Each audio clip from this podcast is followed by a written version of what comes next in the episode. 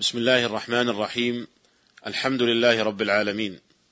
والصلاة والسلام على أشرف الأنبياء والمرسلين نبينا محمد وعلى آله وصحبه ومن اهتدى بهديه واتبع سنته إلى يوم الدين. أيها الإخوة المستمعون السلام عليكم ورحمة الله وبركاته. لا يزال الحديث موصولا عن شرط استقبال القبلة. ونتحدث معكم في هذه الحلقة عما يستدل به على القبلة. وعن الأحكام والمسائل المتعلقة باشتباه القبلة.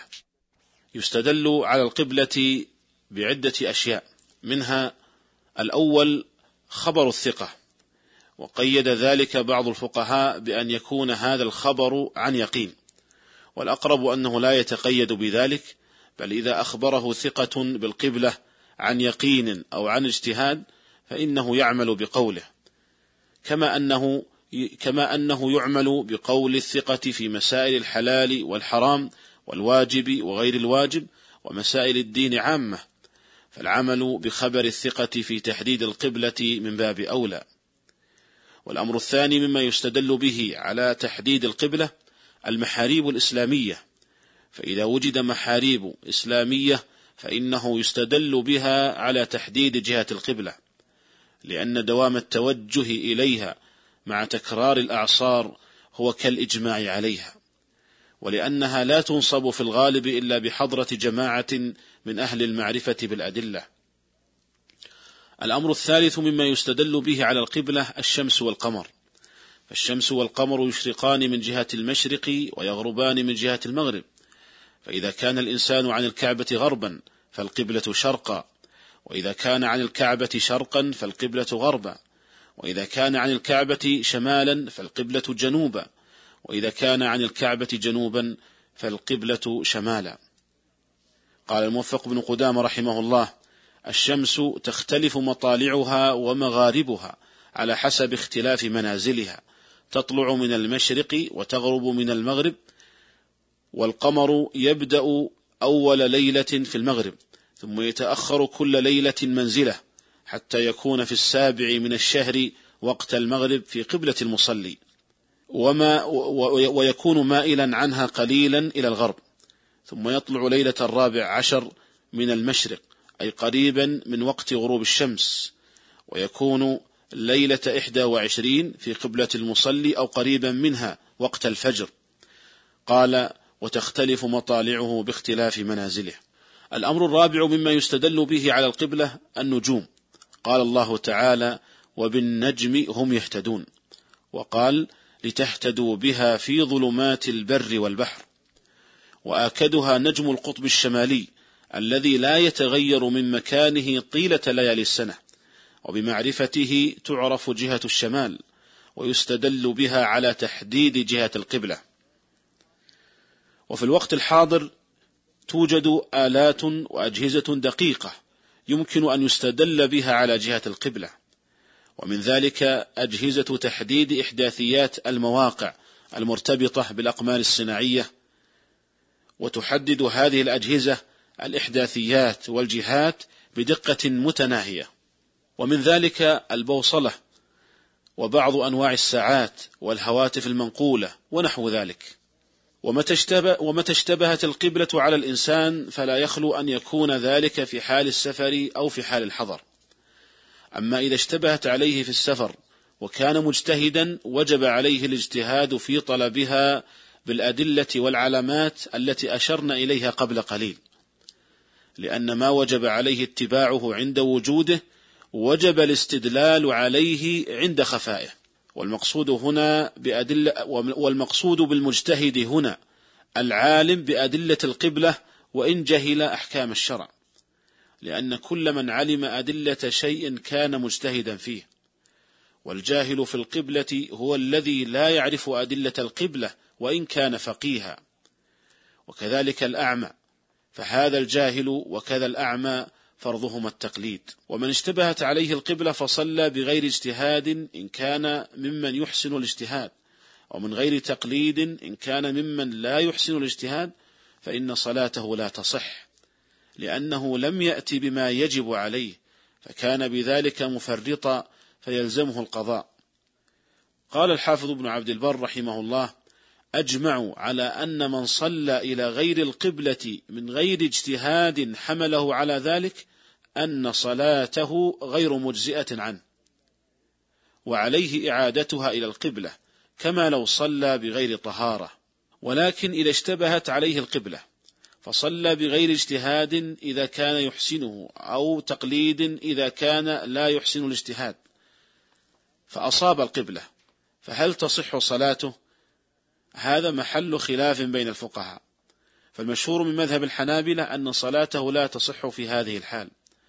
ويلزمه قضاء تلك الصلاة ولو أصاب القبلة لأنه صلى من غير اجتهاد إذا كان مجتهدا ومن غير تقليد إذا كان غير مجتهد.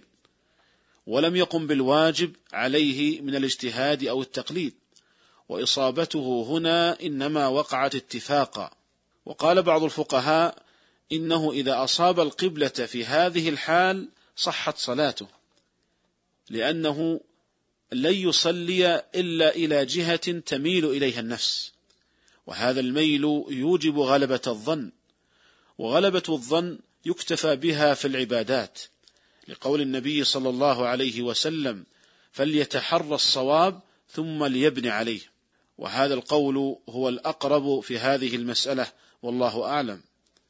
والحاصل في هذه المسألة أن من اشتبهت عليه القبلة في السفر وجب عليه أن يجتهد في طلبها بالعلامات والأدلة إن كان يحسن ذلك أو يقلد من يحسن ذلك إن كان لا يحسن الاجتهاد. فإن لم يفعل وصلى من غير اجتهاد ولا تقليد فإن تبين أنه أخطأ في تحديد القبلة فصلاته غير صحيحة ويلزمه إعادتها. وإن أصاب في تحديد جهة القبلة فصحة صلاته محل خلاف بين أهل العلم والأقرب أنها تصح والله تعالى أعلم. ومن اشتبهت عليه القبلة في السفر فاجتهد في طلبها وصلى ثم تبين له بعد ذلك أنه أخطأ فإن صلاته صحيحة ولا يلزمه إعادتها لأنه أتى بما أمر به فخرج عن العهدة كالمصيب. وقد جاء في حديث عامر بن ربيعة رضي الله عنه قال كنا مع النبي صلى الله عليه وسلم في سفر في ليلة مظلمة فلم ندر أين القبلة فصلى كل رجل حياله. فلما أصبحنا ذكرنا ذلك لرسول الله صلى الله عليه وسلم فنزل قول الله تعالى فأينما تولوا فثم وجه الله أخرجه الترمذي والبيهقي والدار قطني وله شاهد من حديث جابر رضي الله عنه وفيه فلما أصبحنا إذا نحن قد صلينا إلى غير القبلة فذكرنا ذلك للنبي صلى الله عليه وسلم فقال قد أجزأت صلاتكم. أخرجه الدار قطني والحاكم. والحديث حسن بمجموع طرقه وشواهده. ولأن استقبال القبلة شرط قد عجز عنه بعد بذل الجهد في تحصيله. فتصح صلاته في هذه الحال ولا يؤمر بإعادتها. أشبه ما لو عجز عن شرط الطهارة لمرض فصلى على غير طهارة ثم شفي بعد ذلك فإنه لا يؤمر بإعادة صلاته. وما قلناه في المجتهد الذي اجتهد في تحديد القبلة وأخطأ ينطبق كذلك على المقلد الذي لا يحسن الاجتهاد في أدلة القبلة فإذا قلد من هو أهل للاجتهاد فيها وتبين له بعد ذلك أنه أخطأ في القبلة فصلاته صحيحة ولا يؤمر بإعادتها. وأما إذا اشتبهت القبلة على الإنسان في حال الحضر فقال بعض الفقهاء إن الحضر ليس بمحل للاجتهاد ولهذا فإنه إذا أخطأ في القبلة أعاد الصلاة. فإن من كان في الحضر يستطيع أن يستدل على القبلة بسهولة وذلك بالنظر إلى محاريب المساجد. وفي الغالب أنه يجد من يخبره عن جهة القبلة بيقين. وقال بعض الفقهاء إذا اشتبهت عليه القبلة في حال الحضر فاجتهد في طلبها وأخطأ فإن صلاته صحيحة ولا يؤمر بإعادتها كحال السفر لأنه اتقى الله ما استطاع واجتهد في تحصيل هذا الشرط ومن اتقى الله ما استطاع في صلاته لم يلزمه إعادتها. ولعل هذا القول الأخير هو الأقرب في هذه المسألة وإن كان محل الاجتهاد في حال الحضر أضيق منه في حال السفر والله أعلم. والحاصل في هذه المسائل أن من اشتبهت عليه القبلة فإنه يجتهد في طلبها وتكون صلاته صحيحة سواء أخطأ أم أصاب إذا كان قد اجتهد في طلبها وسواء كان ذلك في السفر أم في الحضر على القول الراجح. أما إذا صلى بغير اجتهاد ولا تقليد فإن أخطأ عاد صلاته وإن أصاب لم يعد على القول الراجح. أيها الإخوة المستمعون نكتفي بهذا القدر في هذه الحلقة ونستكمل الحديث عن بقية المسائل المتعلقة بحال الاشتباه في القبلة في الحلقة القادمة إن شاء الله. والسلام عليكم ورحمة الله وبركاته.